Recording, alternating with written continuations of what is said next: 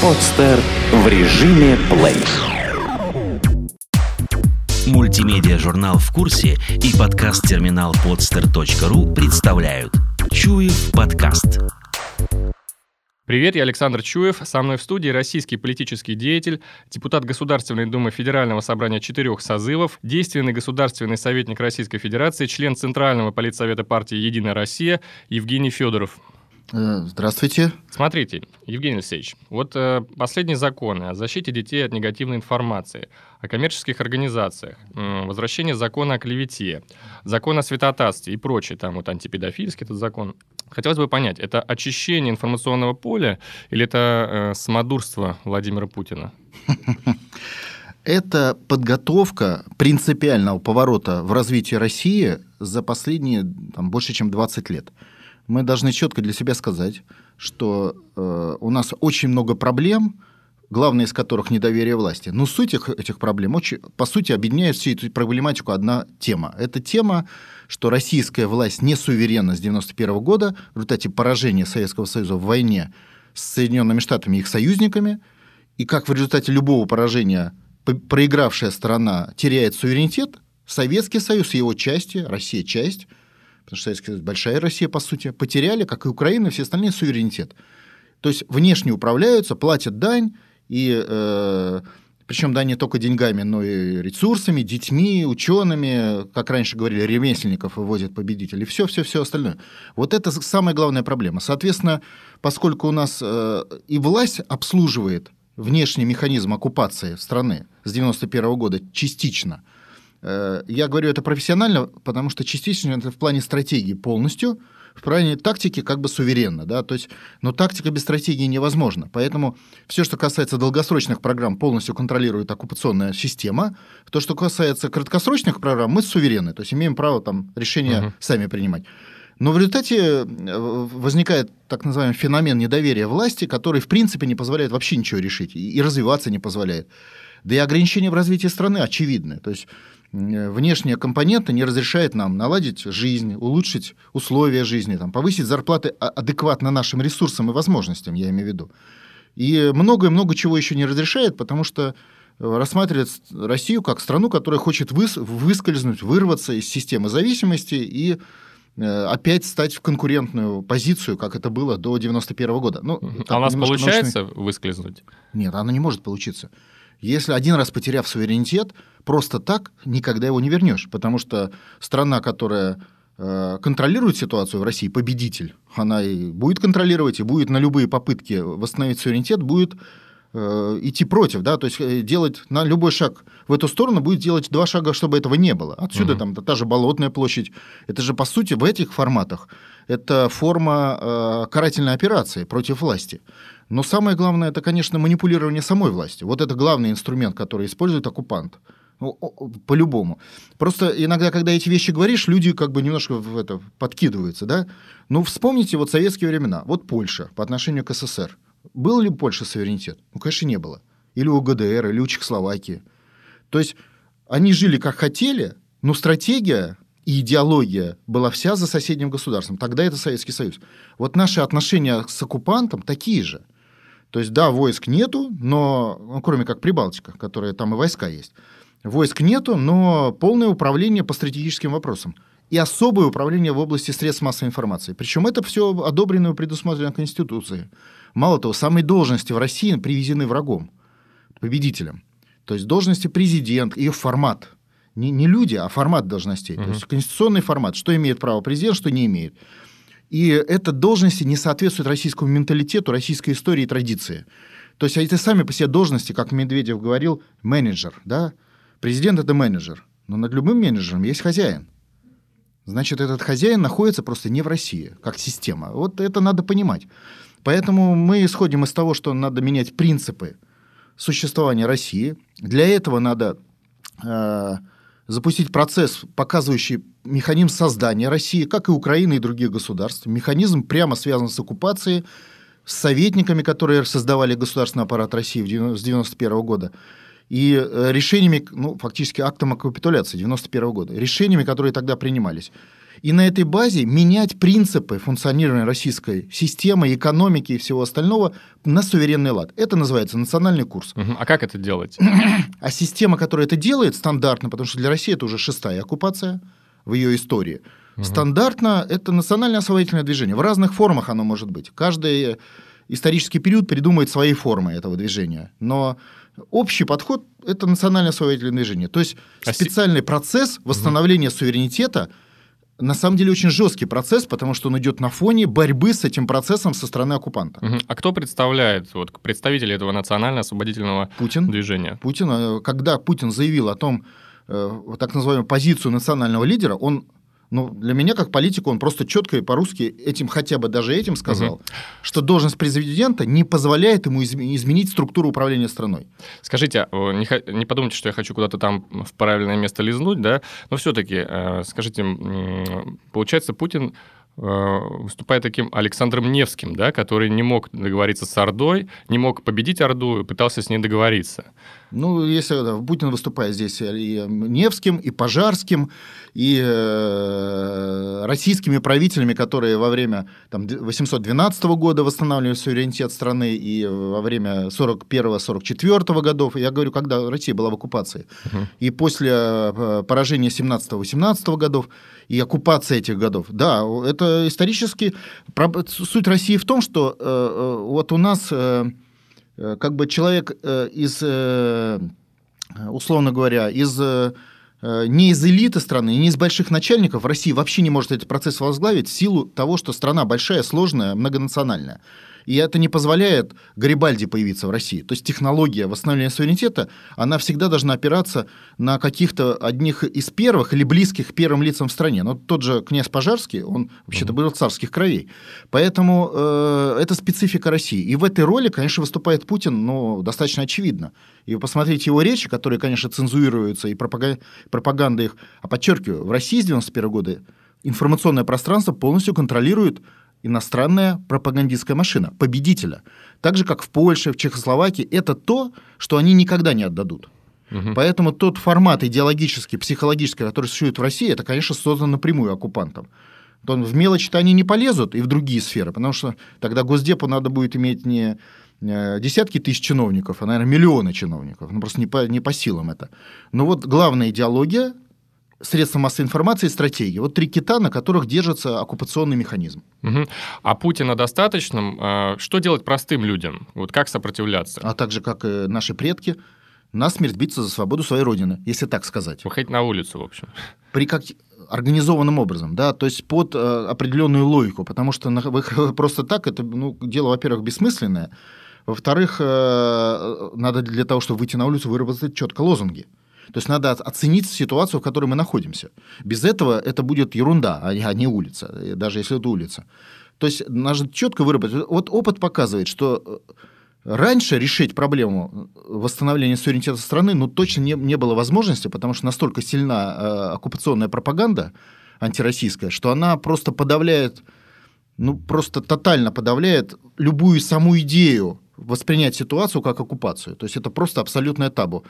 И это касалось абсолютно всех. Я напоминаю, например, когда э, там были чеченские события, из полутора миллионов российской армии, армии российской, наследницы Жукова, Суворова, 46 тысяч только согласились воевать. Это из людей, которые давали присягу. То есть настолько мощно пропагандистская машина разложила мозг массы людей, в том числе военных. И это сегодня постепенно идет восстановление в силу того, что в том числе слабости э, оккупантов, американцев, мировой слабости. Медленно идет процесс восстановления здравого смысла в головах и борьбы с, как бы изнутри, генетической борьбы с пропагандой, в семьях борьбы с этой пропагандой, которая льется с экранов. Но он идет, э, он сейчас только пошел. Да? То есть мы ожидаем, что этот процесс даст достаточное число людей в ряды национально-освободительного движения, как он дал и ранее. Еще раз, как- А сколько нужно людей? Но я думаю, для того, чтобы по сути проблема решилась, надо, чтобы ну, хотя бы процентов 10-15 людей осознали правду нахождения страны. Этого достаточно для России, потому что дальше пойдет уже и, и механизм кристаллизации. То есть люди начнут объединяться вокруг их, их идей, вокруг национального лидера, поскольку он их декларирует и идет этой дорогой, просто у него нет поддержки. Вы понимаете, по- иногда говорят, вот как же 26%, э, э, 64% на выборах. Но эти вопросы не решаются выборами. Поддержка на выборах – это очень важная вещь. Но она как бы на, договора намерения, да, то есть желание выставляется. Но решается это то физически. Ну, вы представьте, ну, восстановление суверенитета это, это по сути война. Но представьте, на войну референдумом будут решать проблемы. Вот напал Гитлер, а ему референдум, уходи. Ну, это же смешно. Вот угу. так и здесь. То есть это личное участие каждого человека. Напоминаю, наши предки в, в этих процессах э, жертвовали миллионами своих жизней. Вот просто наши деды, ближайшие даже предки. Это надо понимать. То есть суверенитет, свободу своей родины никто референдумом и выборами не решит. Угу. Хотя это важная компонента выбора. Она создает как бы начальный этап этого процесса. И напоминаю, еще раз говорю, что вот эта степень разложения духовного настолько мощная под воздействием оккупационной пропаганды, что самое главное решить эту проблему.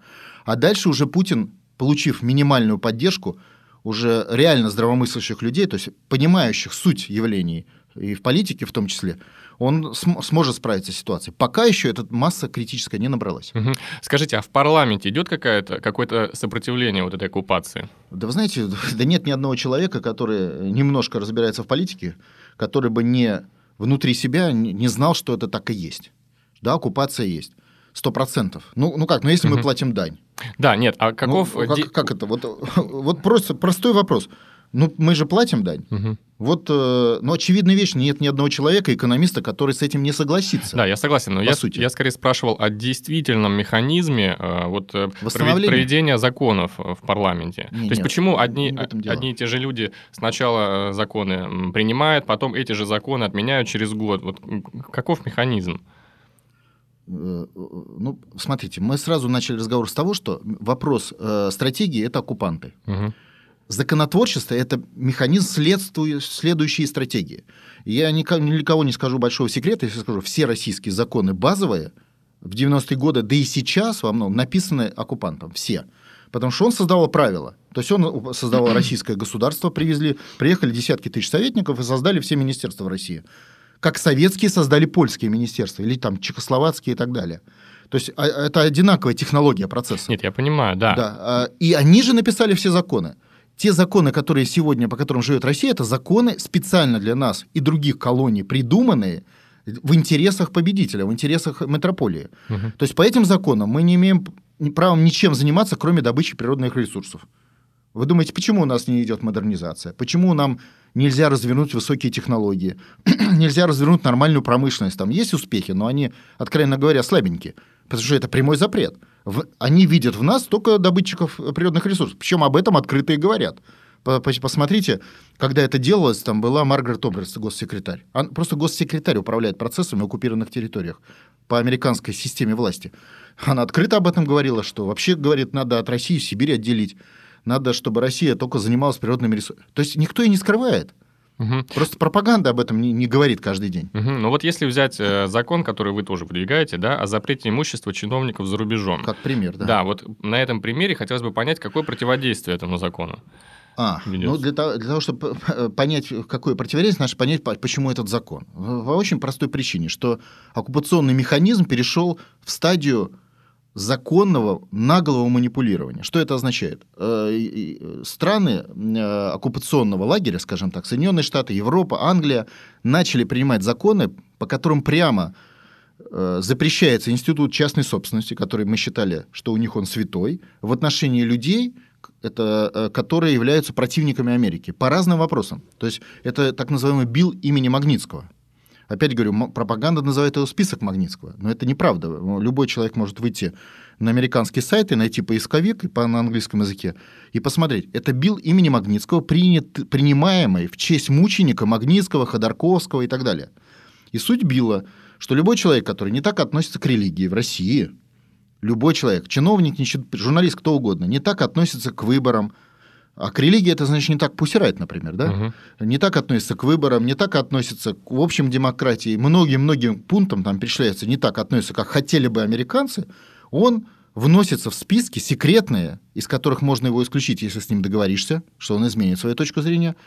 Э, в секретные списки, и по этим спискам он лишается имущества по всему миру, формально включая Россию, потому что там есть механизмы вот такие юридические, которые позволяют через американскую судебную систему и в России лишать его имущества. Но ясно, что, что это механизм мягкого манипулирования для того, чтобы с человеком, ну, например, олигархом договориться, чтобы он там профинансировал, например, протестное движение или еще что-то сделал. То есть прямой механизм манипулирования, открытый и записанный в законе. А когда закон, это значит миллионы людей будут. Угу. Потому что когда закона нет, конечно, спецслужбы этим занимаются, но это все-таки незаконное действие. А когда это в законе, и да еще и секретный список, в России появятся миллионы людей, с которыми будут встречаться грантополучатели, и объяснять им, что, как им нужно себя вести для того, чтобы Соединенные Штаты Америки были довольны и не арестовывали их имущество в, по всему миру, включая Россию. Это прямой механизм манипулирования. Просто как пример это делает. Потому что холодную войну сменила холодная оккупация. То есть Гитлер бы убивал людей, которые против него, а американцы отнимают у него имущество. Ну, ну цели одинаковые. Цели э, получить больше э, с России дани, получить с России больше дани людьми, детьми, деньгами, запретить России развиваться для того, чтобы она не, не стала конкурентом, да, то есть чтобы не поднялась. Поэтому у нас и ниже производительность труда в три раза, чем в Европе, не потому что мы дураки, потому что нам не разрешают использовать современные технологии, оккупант. Это прямо надо сказать. Поэтому и коррупция, потому что коррупция используется как механизм вот этого самого манипулирования. То есть целый ряд вопросов, которые для меня как политика очевидны, есть угу. механизм внешней оккупации, ну, современного, вот сегодняшнего типа, но ничем не отличающийся от предыдущих пяти. Да, но э, я вот не совсем понял, э, мы же принимаем законы, которые не нравятся оккупированной, да, э, стране, которая нас оккупировала. Ну, вот. Нет, ну, я так, так не сказал бы. Те законы, которые вы перечислили, это легкая степень недовольства оккупированным государством, абсолютно не меняющий суть явлений. Да? То есть, да, мы угу. тем самым как бы фрондируем, но это все на уровне фронта такой, предварительного характера. То есть, вот знаете, как начальник отдела в фирме недоволен и периодически хлопает дверью у начальника. Но это не повод его выгонять с работы. Потому что, в принципе, он-то свою работу выполняет. В данном случае мы дань платим хорошо. Тем более сейчас кризис у Штатов и Европе. Денег от нас надо больше выкачивать. И мы вроде не меняем принципы. То есть все это работает, усиливается. Ну да, ну фрондирует. Ну, ну, ну везде фронта. Ну, то есть это нормально. Да? Друг, другой, мы не переступаем черту это фрондирование. Вот национальное освоительное движение э, позволит Путину, накопив силы, например, изменить принципы функции. Вот тогда действительно будет полное изменение законодательства, включая Конституцию. А сейчас пока это такой хороший шаг, правильный, в нужном направлении, но как бы предварительного характера. То есть демонстра... демонстрирующий намерение, но не больше. Угу. Да, еще хотел бы я поговорить о партии «Единая Россия», но сразу скажу, что это не с вашей стороны заявленная тема, а вот это редак... да, пожалуйста, редакция. любые вопросы. Да. Нет, я к тому, чтобы зрители не подумали, что это какая-то... А мы же договорились, обсуждаем любые вопросы, без исключения. Да, пожалуйста. Да, вот э, хотелось бы понять, э, какова роль и место в политической жизни партии «Единая Россия». Опять надо вернуться к принципам. Единая Россия с точки зрения роли и места всех партий в России ничем не отличается. Вся политическая система в России, как у любой оккупированного государства, мой вот пример Польша. Любая польская партия в советские времена могла быть только просоветской. Правильно? Угу. Ну вот так устроен мир. Вот э, и здесь то же самое. Не бывает, э, как бы это значит сказать, третьей силы. Даже тот же э, этот самый э, на Украине, э, как его, э, националистический деятель-то времен войны ну, неважно, там, вернемся к этому разговору позже, он тоже вошел в ряды гестапо, э, потому что ну, в Красную Армию его бы не взяли, а посерединке быть невозможно. Угу. То есть здесь в этой все ситуации, все политические силы, созданные в России за последние 20 лет, они являются элементом компрадорской системы управления. При этом сами в них ну, могут быть честные люди. Это не да. эта система угу. так работает. То есть в силу общей архитектуры государства. Поэтому Единая Россия, она просто в этом ряду. И когда мы говорим, что мы восстановим суверенитет, то после его восстановления, конечно, придется менять все партии. Это же понятно. Потому что они тогда будут отражать интересы народа. Сегодня они частично отражают бытовые интересы, а с точки зрения системы стратегического управления подвязаны на внешнее управление американское. Потому что система такова. Там нету, там не может быть внутри этой системы диссидента. Как не может быть диссидента внутри компании против генерального директора? Угу. Хлопнуть дверью можно, но серьезно никогда. Да. А, ну, если э, партия «Единая Россия» играет по всем правилам, то откуда появился вот этот ярлык «партия жуликов и воров»? То есть она Про... все-таки представляет какую-то Нет, опасность? Не так, не так. Э, э, естественно, это система внешнего управления, в ней есть но оккупанты смотрят, что есть силы, которые начинают группироваться в контекст направления национального освободительного движения. Ну, поддерживают Путина, например. Угу. Путин национальный лидер заявил, то есть лидер национального освободительного движения, если на русский язык перевести эту, этот термин, да, И э, на кого он опираться будет? Ну, практически он опирается единственно на кого? На Единую Россию. При том, что Единая Россия условный союзник Путина. То есть она союзник его до определенного момента. Если он начинает трогать интересы элит страны, они все компрадорские, иностранные. У нас же нет национального крупного бизнеса, а элита опирается обычно на крупный бизнес. То Единая Россия встанет к нему не, не в дружбу, это надо четко понимать. Но дело в том, что и поругаться с Единой Россией неправильно, потому что тогда вообще изменится конструкция, и президент вообще уйдет в систему, когда он не будет ни на что влиять, как минимум. Поэтому э, это такая сложная система отношений. Недаром Путин из Единой России ушел. Но суть в том, что вот в этой сложной системе отношений Единая Россия самая близкая к Путину условно-союзническая сила. И э, в этом плане конечно, ее оккупант должен дискредитировать. Угу. А, а поскольку в его руках СМИ, то есть все информационное пространство, то туда был запущен это вот как бы такой вот бренд, не бренд, ну, понятно, мем, да. цель которого дискредитация определенных сил. Угу. А общий Российский народный фронт какую функцию выполняет? Ну, это, э, я бы так это назвал, это элемент национально-освободительного движения Путина, поскольку он не может говорить жестко о том, что страна оккупирована, надо восстанавливать суверенитет, то он собрал, как бы собирает фронт, но задачу перед ним не ставит. Но это уже много, да, то есть уже есть силы, которые готовы сражаться за Родину, просто перед ними на этом историческом этапе тактические задачи не поставлены. Они будут поставлены чуть позже. Тогда понадобится и фронт, и все остальное. Но так фронт, конечно, более Э, более близкая к идеям национального освобождения сила, чем Единая Россия, это понятно. Угу.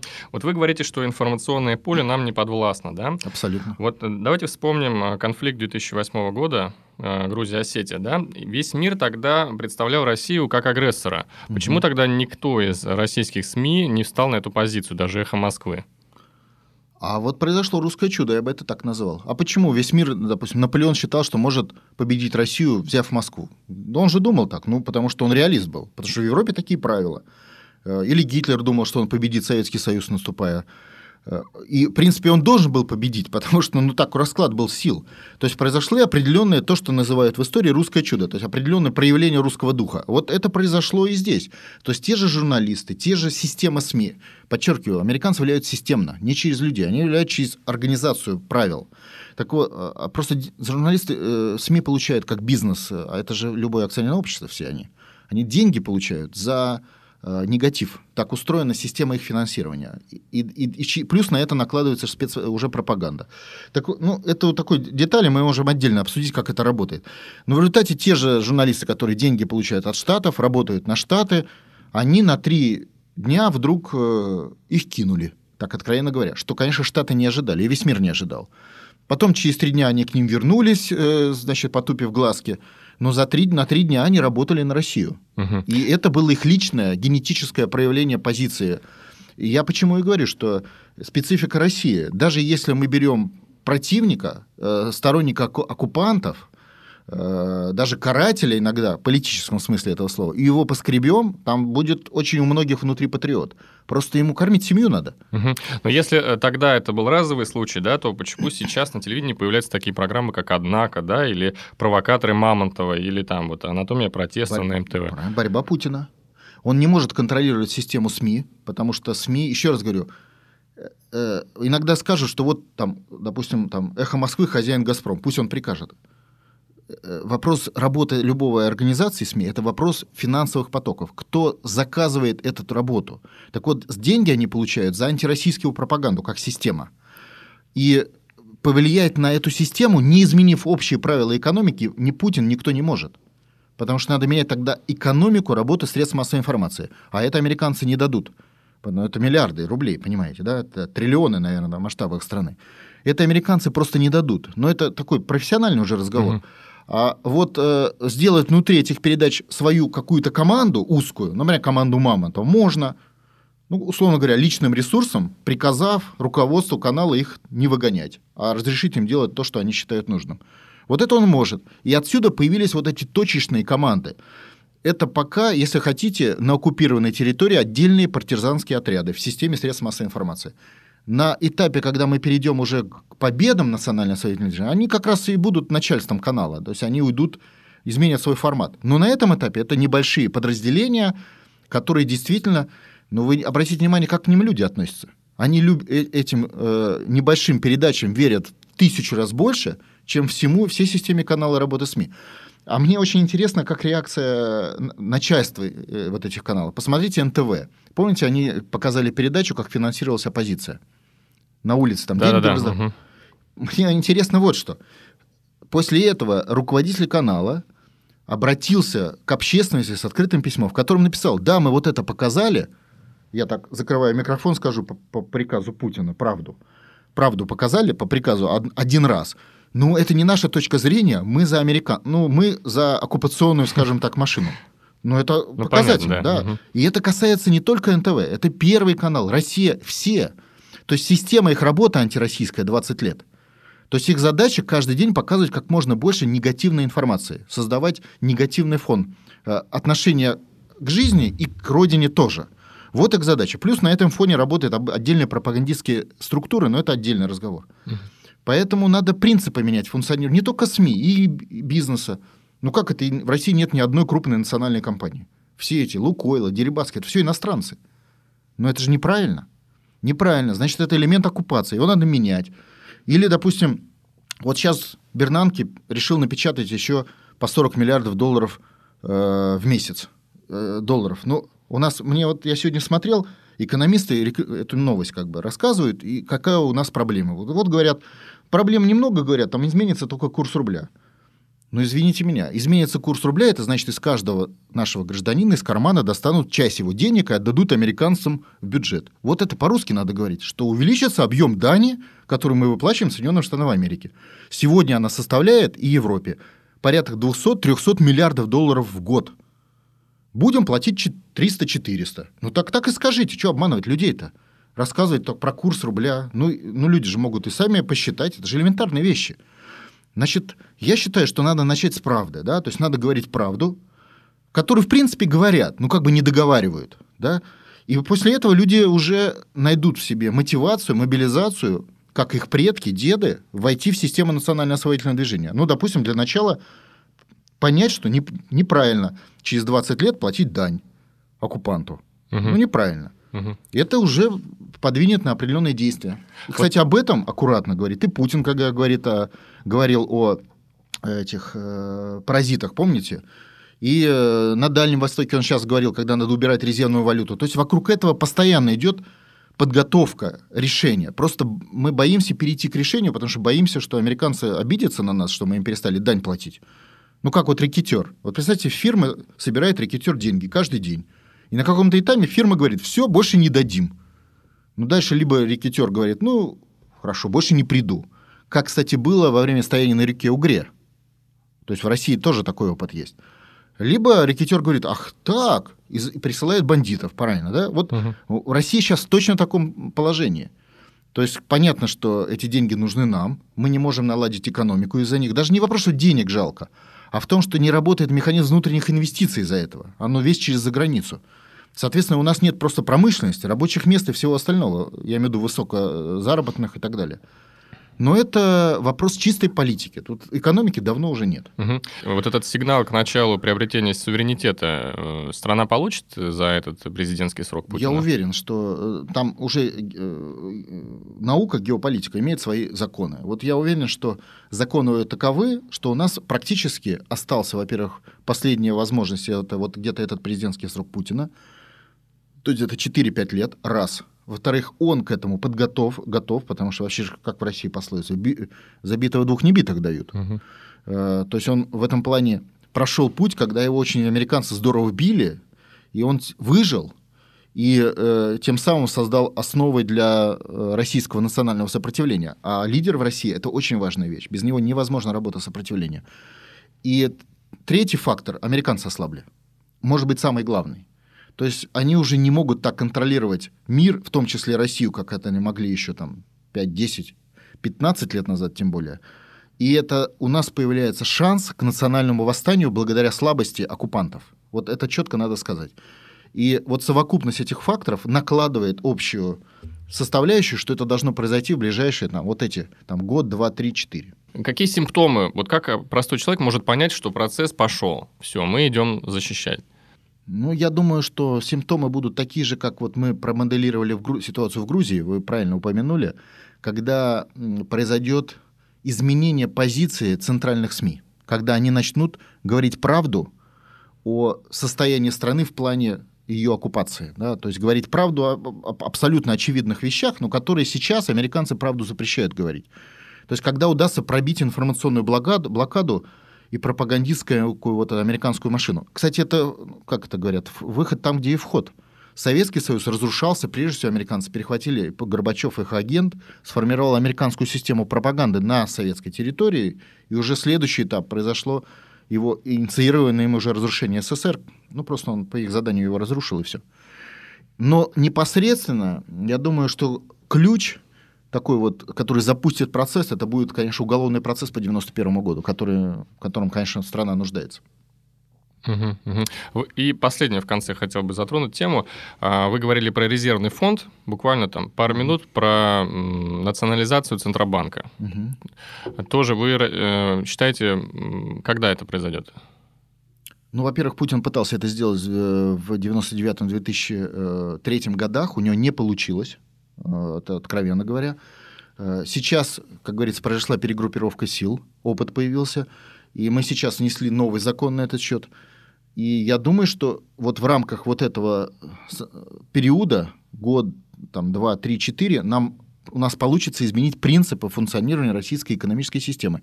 То есть сделать ее не оккупационной, не обесплуживающей победителей за границу. Мы обслуживаем просто тупо, достаем из кармана деньги и обслуживаем.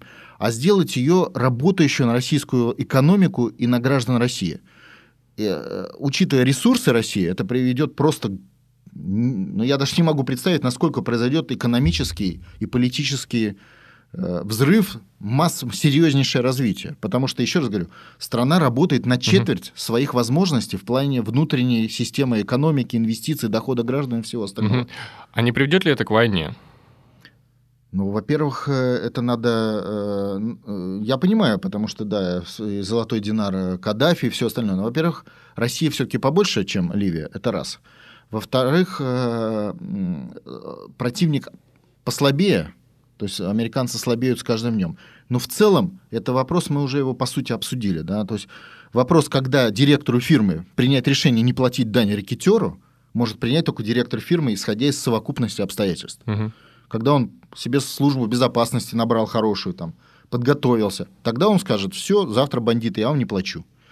Э, поэтому это вопрос, я, э, я все-таки профессиональный политик, да, я не, не, не имею права сказать там, бросаемся на амбразуры любой ценой.